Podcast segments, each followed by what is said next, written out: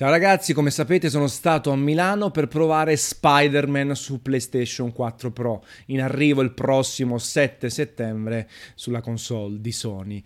La versione era semi-definitiva, già doppiata e sottotitolata in italiano, cominciato dall'inizio per un paio d'ore e quindi sono pronto a darvi le prime impressioni, ma prima la sigla.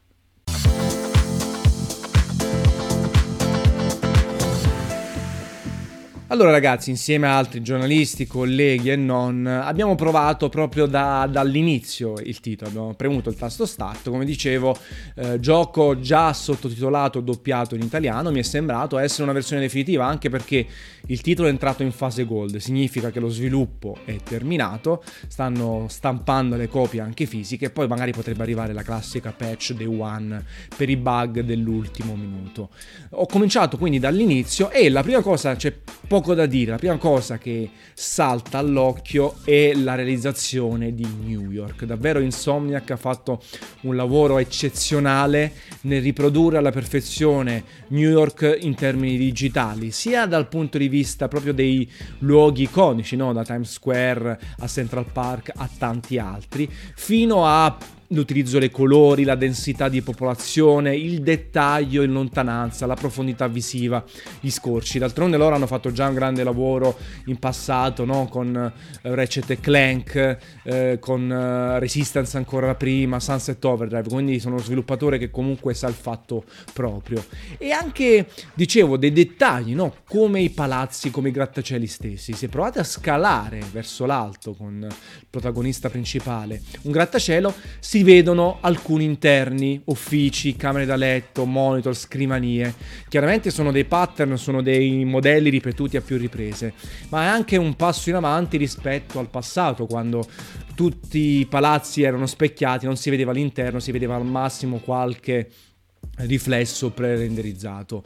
E poi eh, quando si va a livello di strada anche se poi il gioco vi suggerisce di volteggiare di veleggiare attraverso i grattacieli si vedono tante persone i taxi iconici le macchine una grande densità dettagli piccoli eh, piccole cose che fanno capire comunque una cura non soltanto dal punto di vista tecnico ma anche da quello artistico.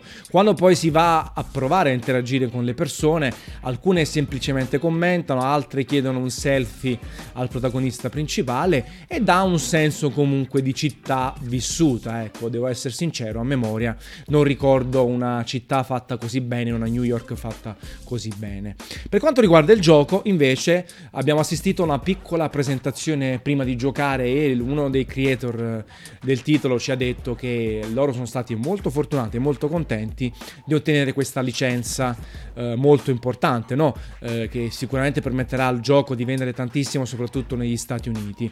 La storia è completamente originale. Peter Parker è diventato Spider-Man già da 8 anni, quindi si salta più pari la fase di ehm, conoscenza del senso di ragno, dei gadget, della muta, eh, anzi della tuta, eh, di tutte quelle cose che abbiamo visto a più riprese nei telefilm, nei film, nei fumetti. E quindi un protagonista consapevole sicuro dei propri mezzi, sarcastico, ironico, che scambia sempre tante battute cerca di essere stiloso quando va a affrontare gli avversari, anche i cattivoni di turno. Questa cosa non mi è dispiaciuta, anche la possibilità di giocare una storia originale, eh, originale anche se poi ci sono chiaramente eh, si parte con Fisk, c'è MJ, Mary Jane, ci sono tanti personaggi conosciuti, però la possibilità di vivere una storia completamente inedita non è cosa da poco, anche perché eh, il resto è stato già troppo troppo sdoganato nel corso del tempo.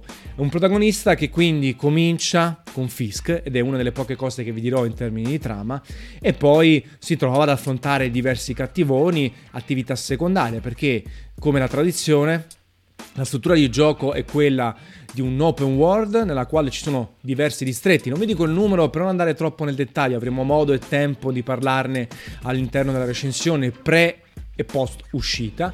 Eh, si possono fare attività secondarie, seguire la trama principale, semplicemente esplorare. E per quanto riguarda il sistema di controllo, il tasto principale, il, l'utilizzo principale lo farete con R2, il trigger destro. R2 permette di rilasciare la ragnatela e, la, e lasciandolo premuto, appena si toglie il tasto, appena si rimuove la pressione del tasto, anche la ragnatela viene tolta. E quindi bisogna alternare R2 lasciando premuto, R2 lasciando premuto e ci si può muovere liberamente per la mappa di gioco. Quando si lascia premuto R2 e si preme anche il tasto X, si fa un ulteriore balzo in avanti. Quando si preme invece il tasto X senza avere le ragnatele in essere, si fa, si, si, ci si produce in una spinta per accelerare la velocità del protagonista principale. R2 che funge anche da parkour invece quando si corre a piedi è possibile aggirare i piccoli ostacoli in automatico. Quindi grande utilizzo R2 per rendere il sistema di controllo fluido e dinamico. Per quanto riguarda invece quello di combattimento, eh, poco da dire, anche a me l'impatto è stato simile a quello dei Batman moderni di Rocksteady. Quindi la possibilità di attaccare i nemici in successione, la comparsa di una sorta di fumetto in testa al protagonista quando si sta per essere attaccati fisicamente o alla distanza e questa necessità di danzare, alternarsi negli attacchi per avere, per avere, la meglio di più nemici in contemporanea. Con il quadrato ci sono gli attacchi leggeri, con il triangolo si utilizza la ragnatela, con il cerchio invece la schivata e anche la possibilità di sgusciare sotto le gambe degli avversari per attaccarli alle spalle, per contrattaccare. Poi ci sono altre, altre diciamo, caratteristiche, premendo L1 e R1 è possibile scaraventare oggetti presenti sull'ambientazione, bidoni dell'immondizia, eh, mazze e tanto altro che si può trovare. Ci si può muovere velocemente da una sporgenza all'altra, si può premere R1 per lanciare proiettili di ragnatele e chiaramente nel corso dell'avventura si possono aumentare i gadget, e le caratteristiche fisiche, atletiche a disposizione perché si ottengono punti esperienza che a loro volta pot- permettono di ottenere punti abilità. Questi punti abilità, immaginate, possono essere spesi all'interno del ramo di abilità. Ce ne sono tre, uno offensivo, difensivo e di abilità atletiche. E a quel punto chiaramente aumenta la complessità, aumenta la varietà, le opzioni a disposizione. Ecco, si parte dal Batman di Rocksteady e forse, sempre in linea teorica perché ci ho giocato soltanto due ore, eh, abbiamo una maggiore varietà, maggior dinamismo nelle cose che è possibile fare, anche perché la ragnatela assume un'importanza molto importante durante i combattimenti. I nemici che ho avuto modo di affrontare sono quelli classici, i minion generici, quelli più dotati fisicamente che non subiscono attacchi frontali leggeri, quelli dotati di scudo, quelli di mitra attacco a distanza, il boss di turno e quindi anche in questo caso bisogna alternare, magari andare a indebolire la difesa avversaria e poi attaccarlo, oppure utilizzare un avversario per, per far male all'altro, bloccare i nemici con le ragnatele, ecco comunque varietà c'è, c'è anche spettacolarità quando si attacca, poi bisogna vedere qual è la progressione nel corso del tempo. Ci sono i gadget, come vi dicevo, e sono, c'è anche la personalizzazione della tuta. Avete visto? I sviluppatori hanno già proposto una, una, tuta di Spider-Man con il ragno bianco, il ragnone bianco sul petto. Ecco, è possibile anche in questo caso creare tra tante virgolette, nel senso che ci sono una serie di, di tool a disposizione, la propria versione estetica, che non soltanto sarà appunto differente, eh, proprio di impatto, ma anche porterà in dono una caratteristica fisica, un'abilità che potrà essere utilizzata durante il corso del combattimento, magari quando aumenta la frenesia del personaggio principale quando si, si, ottengono un certo numero di mosse consecutive. E di conseguenza anche qui, vedete, c'è varietà, c'è progressione all'interno di questa struttura open world classica che comunque mette a disposizione la trama principale, la mappa di gioco, la possibilità di segnare dei punti sulla mappa, i collezionabili, le missioni secondarie, le attività più semplici, no? criminali o gente da salvare, e cose un po' più complesse, ondate di nemici da affrontare in successione. Tutto questo è possibile farlo dall'inizio man mano poi che si va avanti nella trama principale si liberano, vengono introdotte le nuove possibilità offerte dal, dal gioco nella sua completezza. Una cosa interessante che fa un po' da contraltare a una struttura classica, ci ritorno a breve, sono la, la possibilità di ottenere questi gettoni. Gettoni da spendere nel potenziamento dei gadget e nel potenziamento della tuta. Questi gettoni, da quanto ho capito, si ottengono soltanto facendo attività secondarie e missioni non legate alla storia principale. Questa cosa non è male, perché se da un lato può apparire come una forzatura, dall'altro può rendere più interessanti attività che nell'ottica di un gioco che può durare 10, 20, 30 ore, magari vengono a noia e quindi eh, grazie a questi gettoni c'è una vera e propria progressione. Nella parte principale si ottengono i punti abilità, si, si, si sviscera la storia, ci sono i nuovi cattivoni da affrontare, anche nuove ambientazioni, no? punti della mappa magari anche all'interno. Per quanto riguarda i gettoni invece si possono portare a termine missioni secondarie e tutto quello che di extra o comunque di parallelo che il gioco ha a offrire. Perché? Come vi ho detto prima, l'unica mia preoccupazione, anzi la preoccupazione più grande è quella legata proprio alla struttura estremamente classica del gioco. Uh, avete visto, no?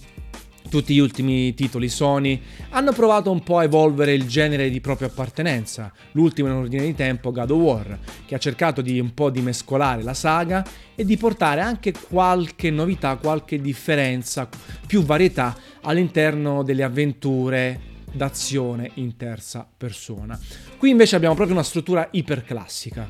Si comincia, mappa a disposizione praticamente da subito, tutto segnato, missioni primarie, storia, che è la parte un po' più narrata, un po' più spettacolare, secondarie, attività quindi varie, collezionabili, eh, punti da spendere, ecco, eh, attivi- eh, missioni, laboratori, ci sono delle cose da fare, però sempre nell'ottica di avere una struttura estremamente classica. Che cosa potrebbe succedere quindi?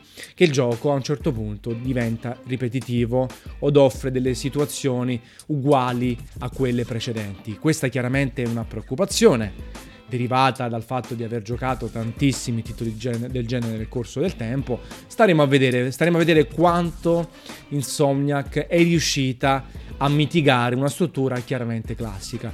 Per il resto soltanto impressioni positive, ovvio, no? La riproduzione estetica e tecnologica di New York, il divertimento del sistema di combattimento, una storia originale, una licenza importante, un gioco AAA nelle intenzioni e nella realizzazione. Il doppiaggio italiano non posso dirvi chi sono i doppiatori, anche perché la maggior parte non li conosco e Sony non ha ancora condiviso la lista. Posso dirvi che è un buon doppiaggio, il protagonista ha una voce giovane ma non bambinesca, condita da tante battute, anche quando c'è eh, il combattimento con Fisk e tutti quelli che saranno in futuro. C'è un, un buon missaggio audio, ovvero come si attacca l'audio dal punto di vista tecnico rispetto agli effetti sonori, rispetto agli altri personaggi con i quali Peter Parker interagisce. Quindi diciamo mi sembra buono, non voglio sbilanciarmi verso l'ottimo e nemmeno verso il sufficiente, è una cosa che poi appurerò quando lo gioco 10, 20, 30, 40 ore, quello che sarà per portarlo a termine.